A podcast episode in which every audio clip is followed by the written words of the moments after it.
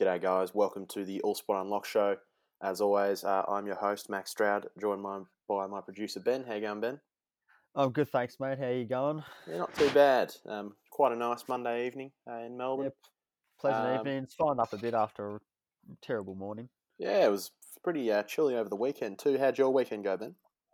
Yeah, same old. Races on Saturday, chilled out Sunday, a bit of PS4. Not too much to say, really. Yeah, not much has changed from the usual weekend routine. Yeah, hopefully this Saturday can be a bit different. Yeah, well, obviously the National Commission looking at this Friday possibly relax restrictions a little bit, so that should see a return to a maybe not normal routines, but at the very least something to look forward to. Speaking of the races, how did you travel? Did you have a wager? I finished down. I think picking the quaddie at Morphettville got me my spirits up a little bit, even though I didn't really think about how quaddie works and didn't really put enough on it to win any great amount. But I picked it, so that's a win's a win. Brewster. Win's a win. We'll help the account for next Saturday, I'm guessing, and we move on. Could have been worse. Could have been better. The, early results at Sandown let it down a few punters, myself included. Duke of Plumpton, and then Lunicorn getting rolled in back-to-back races as odds-on favourites. Certainly threw a spanner in the works. Toffee Tongue was absolutely brilliant in the Oaks, who I think saved a lot of punters getting up at a reasonable odd, including myself. And that just looks like another superstar horse out of the Waller stable. Incredibly breaking its maiden in Group 1 company, and it just looked, as I discussed on the show that went out Friday, it was primed to win, and it did just that. And then Pikey got me a nice little collect as a get out of jail stakes winner. So I was pretty happy with that. So it ended up being an okay day, even though a couple of the earlier ones didn't quite go to plan. So we're going to do the 2002 mock draft today. Obviously, I've been doing the 2000 and 2001 one, so it's time to do the 2002 one. Before we get into that, obviously the big story that's come out over the weekend was the Dean Laidley arrest. Probably one of the more bizarre things that have happened that I can remember, not just in the AFL community, but in sport as well. It's quite bizarre. I don't really know how to explain. I think it's been pretty well documented. Latest developments is the police officer who shared those images of Dean in custody has been pretty much told that he's going to get some severe consequences after 2 years in jail or $40,000 in fines. Seems to be the going rate at this stage. And yeah, overall, just quite bizarre. I think I woke up this morning. Obviously, came out last night. Woke up this morning. I just couldn't really comprehend that it was real. To be honest, you just couldn't make that kind of stuff up, could you? No, it's one of those stories. If you told someone and there was no media coverage about it, you wouldn't really believe them if they said it to you. But looking at everything, I think, and how bad that mugshot picture looks. Well, apparently he has been off the rails for a while now after his playing and coaching years. I think he's been off the rails and on the ice. And, I think it's clearly got some problems going there. I think, and like one of the comments I saw, I think once it because he was dressed as Daniela, which is what he wants to be referred to as, and now he wants to be put in a women's prison. These pictures being leaked, and the comments mean that it's more transphobic as well, which could increase the punishment for the senior constable. I think that was the one that leaked the photos, and he's been stood down already and looking at some pretty big punishment. It speaks as well to some of the battles that the AFL and the AFL Players Association have had in recent times with players and coaches after their time in the limelight not properly preparing them. Obviously, the names that come straight to mind, Bomber Thompson, Ben Cousins, who've had their problems with the law. Yeah, even someone like Colin Sylvia, sadly passed away last year. But there's a lot of people who've battled after their playing days are over.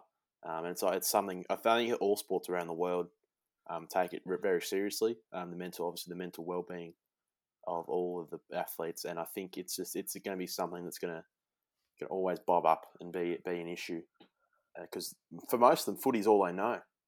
And you take footy away, all of a sudden, not left for the whole. Obviously, a lot of players have other business interests they can get into. Like I know a lot of former players have started businesses in different fields, and a lot of them have been very successful as well.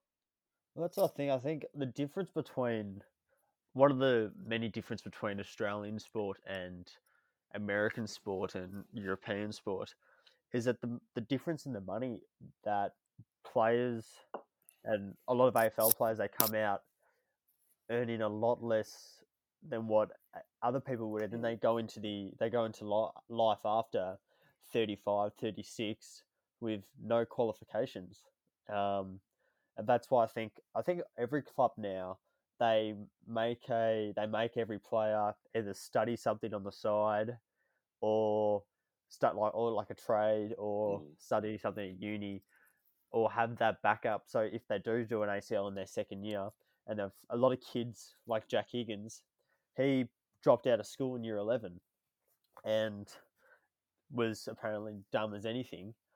And he's had his brain injury now. And if he can't get back into AFL, obviously he can just fall back into a trade and stuff. But it's a problem for AFL players because you look at the NBA players, they make so much money. They retire at 30 and they've got money set for next 20 years. Amazing how many of them go bankrupt as well, though. Yes. And they do. But you know what I mean? If they were smart about it and they could save their money and actually put it towards the rest of their life instead of what a lot of AFL players, they've got... I'm not saying they don't make enough. They don't make not a lot, but they still have to work after they finish. They can't just live off how much money they've made. Yeah, you're absolutely right. It's going to be one of those things. It's going to be prevalent across the board. Look, I don't think there's much more we can add about it at this stage. It's obviously still a very, very fresh, developing story, and we don't want to say anything that don't want to make assumptions about what's going on with that case. So we'll leave that till after, I guess, he's been in court and we find out more. So I think we'll move pretty much straight on to the draft, which is going to be our main focus tonight. So coming off the 2001 Super Draft, this one, as the most other drafts, pales in comparison. You've still got a lot of we always go back to the word the role players. A lot of premiership players, a lot of defenders in this draft. Another one that we don't have a lot of forwards. The only person in this draft to kick more than 300 goals was Jay Schultz, obviously Richmond and Port Adelaide player. We had 8 All-Australians. I think I had 18 in the 2001 draft, so it's a bit of a step down. 11 premiership players, 3 300 gamers, being Brendon Goddard, Jarrad McVeigh and Kade Simpson. And so as I've done, and 11 extra ones who were 200 gamers as well. And then, as I've done with all of them, so I've done legends, Hall of Famers, and stars. Remember that segment, Ben? Yes, I do, mate. So, no legends, no Hall of Famers in this one. As far as stars, I've included Brendon Goddard and Jay Watson. They were the only two who really stood up and were stars of the competition for an extended period of time. Multiple Australians or best and fairests, I think. And obviously, as we'll get into some of the guys just after, didn't really take the competition by the same level that those top two did. So without further ado, let's get to the number one pick. You had the number one pick in 2001, so I'm going to take the 2002 first pick back. I wonder who you're going to go with. So it boils down to Brendon Goddard, Jay Watson. Brendon Goddard was the original number one pick. Obviously, Jay Watson, father-son, was pick 40, same as Gary Ablett in 2001. I think the Saints stick with picking Goddard. I think it comes down to what you want out of a football. You want the peak. For Job's 3-year peak, he was probably a better player than Goddard ever was. Goddard's played 114 more games. I think he was better for a longer time than Job was. Job had his years, obviously, technically won the Brownlow, but it's been taken away since. But and then a few best and fairest thrown in there for the Bombers as well. And I think Goddard played in better teams at the Saints than Job ever did. Funnily enough, obviously ended his career at Essendon, and has come out with a few comments last week about disappointment that was for him. But I'm sticking with Goddard here. When he was up and going, 2009, 2010, there wasn't many players better than him. Play all around the ground. Versatility is a big thing for him as well. Would you agree with that, or would you have gone for Watson? I think, like you said, it does. And I think probably two different. They were a bit different players, I think, depending on what you wanted. But I can't really. I think you would have to agree with Goddard. I would have picked Goddard, I think. Yep, as the number one pick. Just I'm going to pick Jarrad Watson as the number two. Obviously, quite comfortably. I considered McVeigh, but I think Watson's probably just ahead. 2-time All-Australian, 3-time BNF player, 220 games, 113 goals, 113 Brownlow votes. Quick question: what's your point of view on the when Watson won that Brownlow? Do you think he should have after what happened, what came out after? Do you think he should have been able to keep it, or do you reckon? I don't think they had a choice. To be honest, I think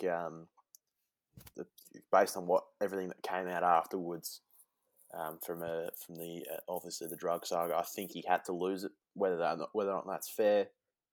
Is up for debate. I don't think you can walk away with that when your club's lost everything and you've walked away with a Brownlow medal. I'm not sure if that's what can be if that's applicable. So originally Daniel Wells was the pick for the Kangaroos there. He was a pretty good player for a long time. Daniel Wells obviously will probably be remembered for his last couple of years at Collingwood, where he couldn't get on the park, but had a while there. And I'm sure he will be in our top 3, 4, 5 in the draft. Moving on to number 3. So originally this was Brisbane's pick. They took Jarrad Brennan. This was after they traded Des Headland to the Dockers. Obviously, this is after their second premiership. Des Headland came for a move back home west, and they were able to attain pick 3. Pick Jarrad Brennan, as I just mentioned, who, another one of those blokes, showed a lot of promise, and he just didn't quite have the career he was after, probably. 195 centimetres, 95 kilos, and athletic. I remember him streaming down the wing, ball holding in one hand. That was one of his main things that he did. He's stereotypical Jarrad Brennan, and just had his moments but not the substance. So I'm going for Jarrad McVeigh with the number 3 pick. 1 All-Australian, 2 best and fairest, and obviously at the 2012 flag with the Swans. Over 300 games, over 200 goals. So another one you can throw right around the park. Most of his prime years were spent through the middle, but then moved down back and was a pretty handy contributor. And a very well-liked teammate as well. Obviously, captained the club for a little while. So I think that's a pretty safe pick, number 3 for the Lions. Yeah, I don't have too many arguments about that. I always liked him as a player, and I always thought he was he seemed like a pretty good bloke, loved the club, was a very good leader for the Swans. And... yeah, don't have too many complaints. Originally pick 5, so in this scenario, gets to move up a couple spots. Yeah, it's a pretty good pick by Sydney. Yeah, happy with that one. Next was the Doggies. So I originally took Tim Walsh. If you haven't heard of him, I can't blame you. just the one game to his tally, and the one goal. Centre half forward from North Victoria. So I'm guessing you're probably not going to take Tim Walsh again. No. Well, speaking of bad picks, I just had a look before about who Melbourne picked. I'm looking forward to that segment. So pick 4 to the Doggies. There's 3 players I would consider for this, and I'm going to pick Kade Simpson, who went originally 45 to the Blues. He went to the Blues originally, yep. Yeah. 325 games, 138 goals, BNF. I think still going around now too. I always like Kade Simpson. He's pretty good. He was pretty just a solid player for the club through some dark years. When Blues went all right for there was a stage through there where Blues were pretty good and were sort of around that mark. Never really challenging through a flag, but around that finals mark. Not a lot of joy for Kade throughout his career. No.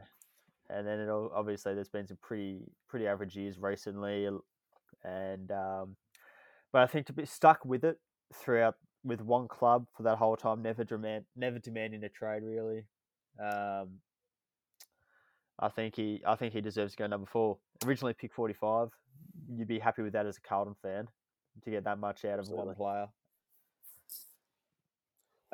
2 more points about Simpson. Only player in this draft still playing. Funnily enough, all the drafts we've done so far, we've had still just one current player. So Sean Burgoyne in 2000, Gary Ablin in 2001, and now Kade Simpson in 2002. So funny that there's just one from every year. You think as you go along, and there'd be more. And then also very, very good Supercoach contributor for quite a while, Kade Simpson.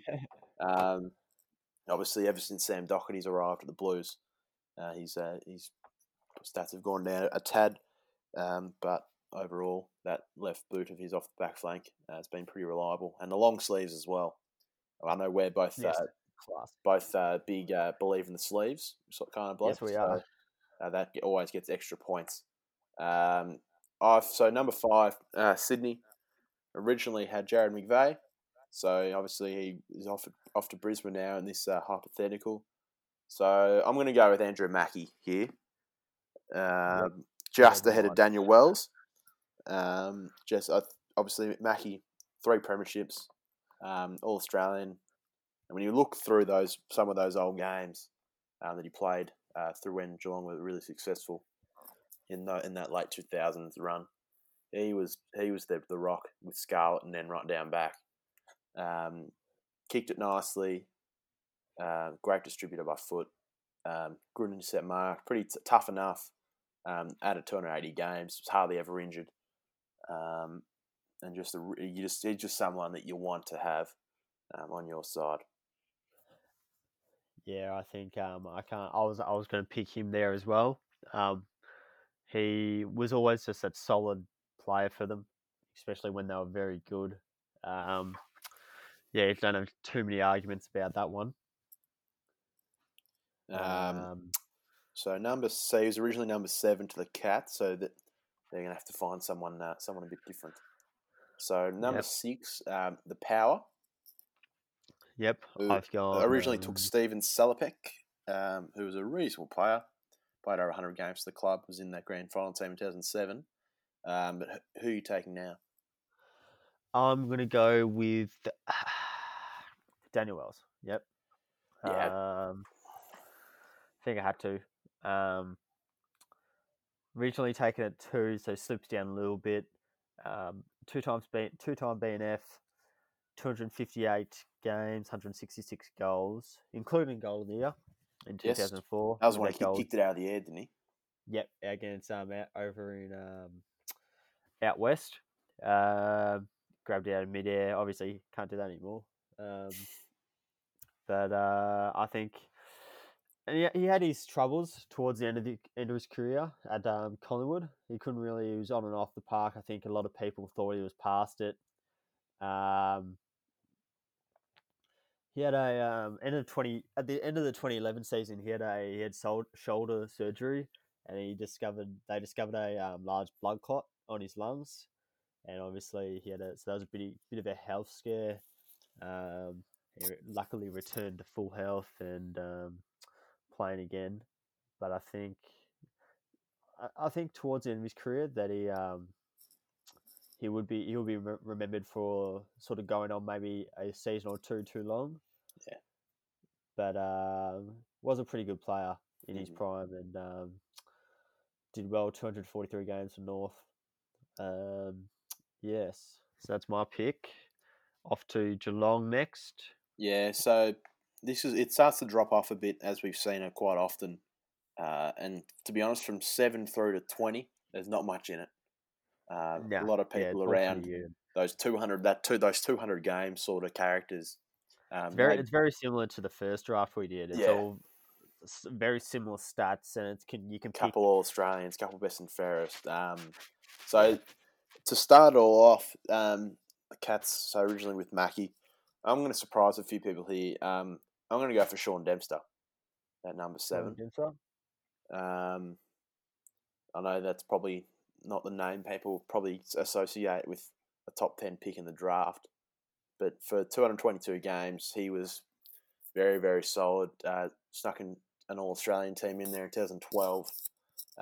Played in his first 95 games, played in 5 grand finals, which is just an incredible stat. Wait, sorry, what? In his first 95 games, he was in 5 grand finals. Jesus. So he found himself in good sides. Obviously, starting off at the Swans, where he was in that 2005 premiership, and then on to the Saints after that. Originally father-son to the Swans with pick 34. And so he is going to, in this situation, obviously no father-sons anymore. So we're going to Geelong, where he's probably going to be a pretty solid contributor, I reckon. You could maybe go for someone a bit more flashy. We'll see what you do with pick 8 to the Hawks, who originally had Luke Brennan, who played just the 28 games. See, you are right when like you said before, it was between this 7 and 20 mark, it's all so similar. You really could almost pick anyone. I'm going to go with Nick Malczewski. Yep. Originally 64, 1-time All-Australian, 1 premiership, 210 games, 75 goals, including that big goal in that grand final. Who was the one that kicked it? Yeah, kicked the clutch goal, yep. Very close to Norm Smith as well. Yeah, I think I think a lot of people will remember him just for that, just from that goal. I think he was a pretty good, solid player, like you'll hear I say a lot about a lot of these players. Just another solid player that you would want on your club if you could pick him. From the Eastern Rangers, defender down back, just a solid player. Would love to have had him at Melbourne. Obviously, we went down another path that worked out terribly. I don't think I can have too many arguments about taking him at number 8. So now number 9, with the Kangaroos, originally took Hamish McIntosh. So he was pretty solid. I think he'll probably finish in the top 20 here.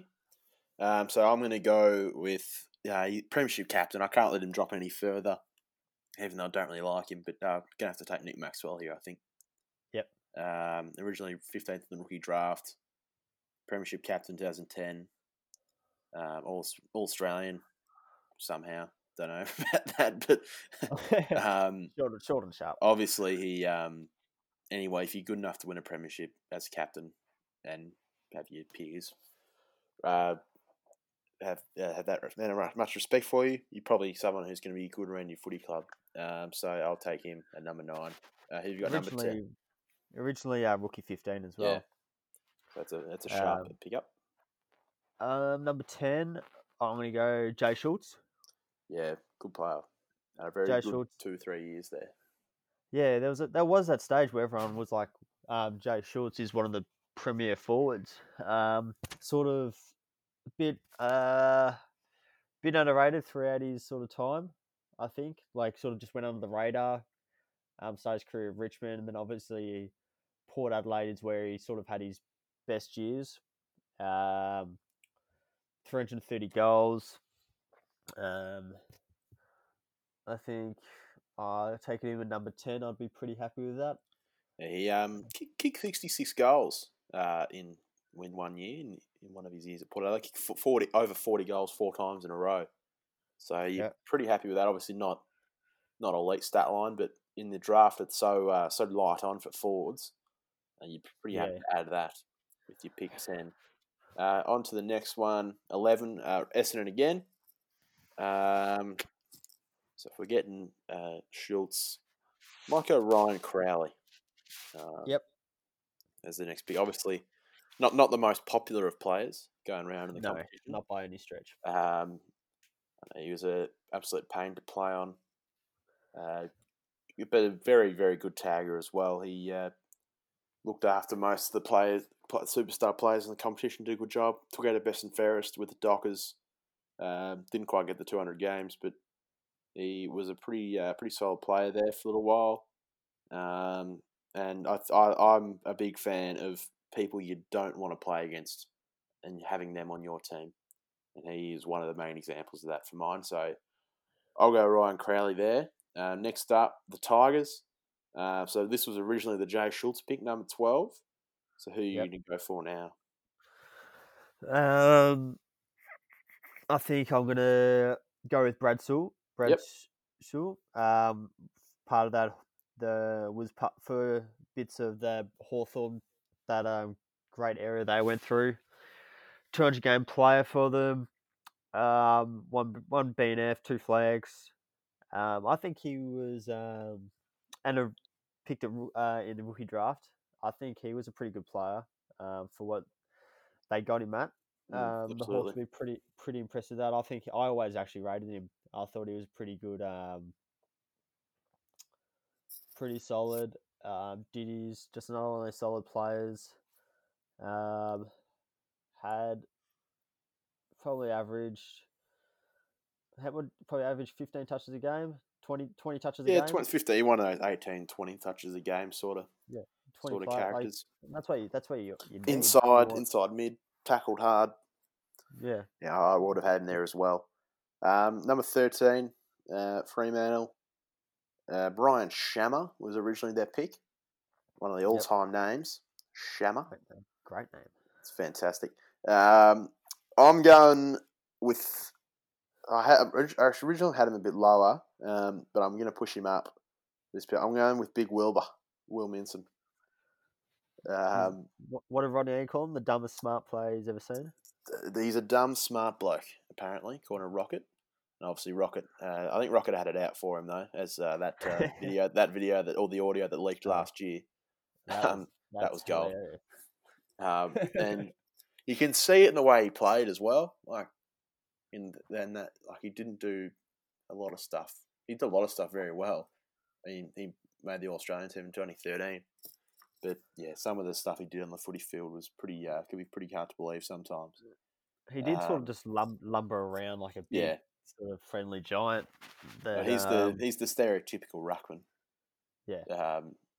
But having said that, had a couple of good years there.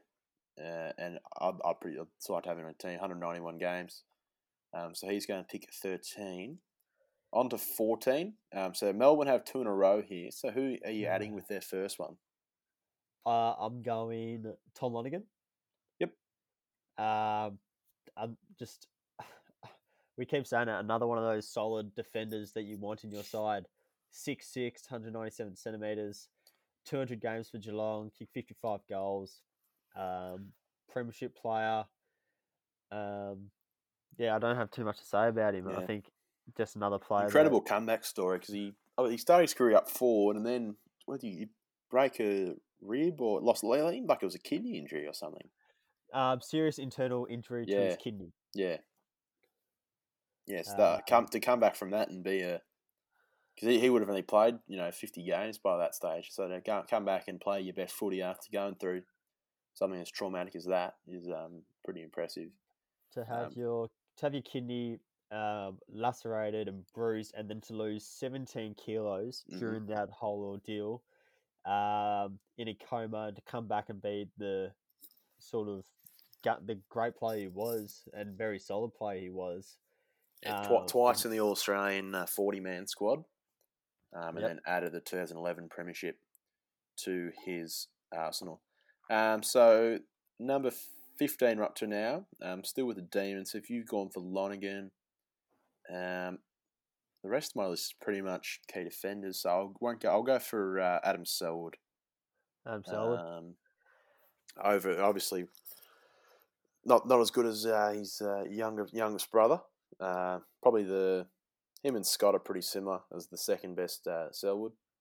One type of premiership player. Had some problems with injuries. And yeah, I'm pretty happy to take him. He's going to be, when you draft a Selwood, they're going to give you their all. So him as pick 15. Pick 16. Who are we leaving? That's Port Adelaide. I'm going for Jared Rivers. Jared Rivers. Eventually Melbourne picked him at 26. 26. I'll take a pretty good pick for 194 games. I thought he was a solid player. Obviously, he played in some pretty average teams for Melbourne. Then went to the Cats. 44 games for the Cats. I think. Can't say too much about him. 6'4" defender, did his job when Melbourne weren't their best. I think a bit unlucky because he left after he left Melbourne. Obviously, ended his career down at Geelong. Just had that could have possibly been a part of a better side, but just had those injury problems. I think if he went to a better team, he would have been people would have thought he's a better player. But coming from a team like Melbourne in some of their dark years. Obviously, you joined the club in 2003, so there was a time where he was playing, and Melbourne actually beat Saints in the elimination final, and then after that, it's all downhill from there. Left when everyone was leaving the club. I'll take him at 16. All right, so that brings us to and Rising Star winner as well, 2004. So that's always a good sign. Someone starting your career well, especially as a key position player.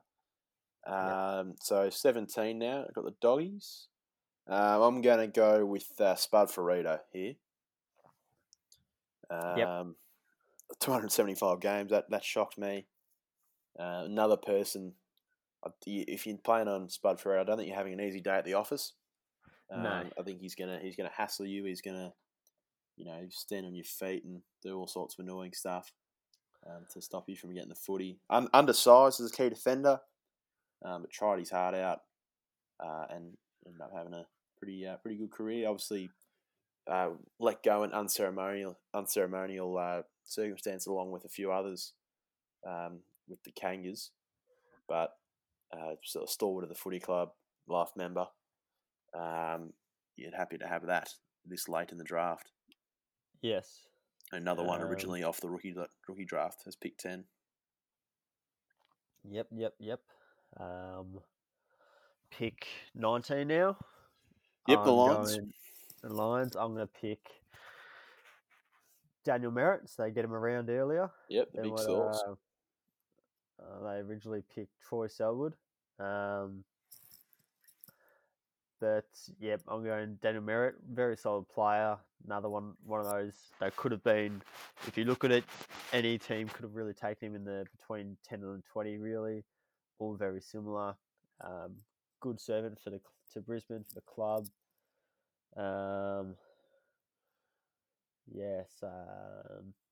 Current coach of the women's team, forward coach.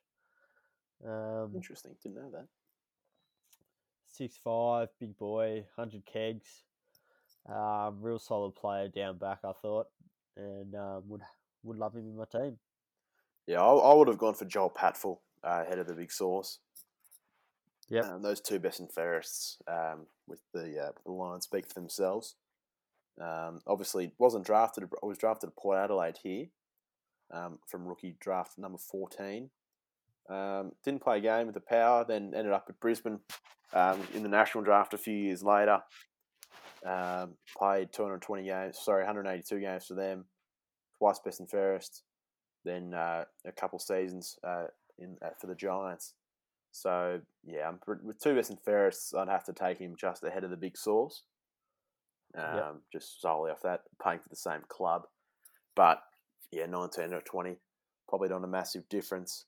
Ones we've missed, so spoke about Jarrad Brennan a little bit, Stephen Salopek, Jason Windelich was a pretty good player for the Bombers, was vice-captain before the drug saga, Byron Shammer, Brent Staker, Brent Maloney, Aaron Edwards, Jason Porpleasure, Shannon Burns, Nick Bevan, Joel McDonald, and Brett Ebert was probably the unluckiest one for mine off the rookie list. Had a couple of years where he was in the All-Australian 40-man. I probably would have had him just ahead of the source merit. But he still gets a bit of love as an honourable mention. So, yeah, not as pretty. You can probably tell that those picks. Not the top draft that we're going to look at, but, you know, still a lot of serviceable players, quite a few premiership players thrown in there. Very similar to the 2000 draft. A lot of role players, a lot of really solid players for the clubs that they got picked to. You look at the list, a lot of good players picked up in the rookie draft, which you see every year, really. Yeah. Which I think it gives every kid hope. I think whether you get picked 1, 15, 20 on the rookie draft. Kids they get picked up in the rookie draft. They'll be looking at kids like Nick Maxwell, who would have how could he pick that he was going to be All Australian captain of premiership, 208 games to Collingwood. You just got to have a bit of belief and like Sewell, rookie draft, two flags, like can happen to anyone really. But obviously, I think considering it took us over an hour to go through the 2001 draft, the 2001 draft, and it's taken us half an hour to go through this one. Yeah, sort of states the bit difference of how much we can talk about each player. Well, we're not done just yet, though, Ben. We still have the infamous "What did Melbourne do?" Do we really have to? And obviously, as always, we'll run through some winners and losers as well. So Daniel Bell was Melbourne's first pick with pick 14, 66 games. Not much to speak of there. Nick Smith, pick 15, 4 games. Not great. Jared Rivers was a good pick. That was a good pick. I'm happy with that. I'll take that, yep. Gary Moorcroft, obviously mature age. They took with pick 39. Pretty high for a mature age player. Obviously had a few good years at the Bombers there. But only added 3 games with the Demons before he was delisted. Then Cameron Hunter and Ryan Ferguson were the 2 last picks in the national draft, 48 games combined. And then one of your all-time favourites, Ben, pick 56, Nathan Carroll in the rookie draft. What a man. What a man. So 56. Yeah. Sorry, go on. 71 games for the club, obviously. He was actually drafted by Freo. In 99, I should say, and then got a second go with the Demons. And, so didn't even get a game over there. No, I think his haircuts speak for itself. Yeah, and what he took down the G train as well, didn't he? The G train. Oh wait, what a video! Average defender can't. Get it, 71 decent games out of a bloke from the rookie draft. Can't complain too much. Considering he played more games than our pick 15 and 16 combined, so that's a win if you look at that way. So as far as the winners go, once again, Geelong did their thing for the 4th year in a row. Andrew Mackie Tom Lonergan were the main ones that excelled after Geelong picks, and so they're just putting the finishing touches on their future dynasty. Shannon Burns as well in the rookie draft, who played in Two Flags, I think. Yeah, Two Flags, 2007, 2009. So you can't argue with that one too much. Hats off to them, because that was the fourth year in a row they did it. Sydney, another club who was able to put together some pieces to put together their premiership run. Jarrad McVeigh was obviously the headliner. Then, as we spoke about earlier, Sean Dempster did most of his best work at the Saints, but was involved with those Sydney teams. And Nick Malcheski with a late round pick, number 64. And then in the rookie draft as well, Paul Bevan, who was involved in the 2005 premiership as a little reliable back pocket. So they got four premiership players, so you can't argue with that. The other winner in this one was the rookie draft and the backman in particular that came out of it. Pretty much all the successful players out of the rookie draft, not just this year, but in most years, tend to be defenders. So we've already gone through most of them. Your Faritos, your Patfuls, Maxwell, Nikoski, Paul Bevan, Nathan Carroll were the main ones. Pretty happy with that. And then Craig Bolton as well. He was at Brisbane beforehand, then went to Sydney, another centre-half back, two-time Australian. So that's why, if you're looking at the draft, that's why he wasn't involved, because obviously he's already been on the Brisbane list and played a few games. So otherwise would have been probably a top 10 pick. Losers. When there's winners, there's always going to be losers. Hawthorn, surprisingly, considering the two other clubs that have had the biggest success in recent times, Sydney and Geelong, from drafting this era, Hawthorn missed out, unlike the previous year when they smashed it with Hodge and Mitchell. On this occasion, though, not to be. Luke Brennan with pick 8 left a bit to be desired. And then their second, then they didn't have another pick for a while. And then Tim Boyle with 51, just the 31 games. And then Lachlan Veal, who didn't play a single game for them. It was all their 3 picks in the national draft. The Doggies, we mentioned Tim Walsh before, just the one game with your pick 4 is never ideal. They did get Big Wilbur in the second round, so it adds a bit of respectability. Brad Murphy in the third round, late second round, pick 33, struggled. Scott Bassett only had the 15 games for the Doggies as well. They got a fair player. We'll pick 1 next year, though. They did. Obviously, Cooney. So we're interesting to see when we do the 2003. Probably do that next week, I'd say. We'll get it done sometime. If how Cooney stacks up. And then Essendon was the other one. Coming off the last year, this was their last year of their dynasty. Let go of a few players, got a few extra picks. And then to 10 and 11, Jason Laycock and Jason Winderlick. Winderlick, probably a bit stiff to have him on that losers list. But Laycock left a bit to be desired. And then 2 picks in the 20s as well, 27 and 28. They combined for 11 games, being Darren Welsh and Tristan Cartledge. So 4 picks in the top 30 when you're coming off a stellar couple years there, is not what they were after.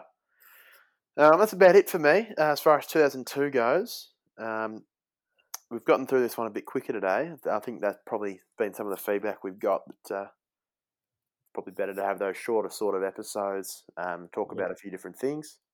So we'll try and get a couple out again this week. Obviously, the content's starting to come back slowly as we're getting more and more belief that sport could be back in a matter of time.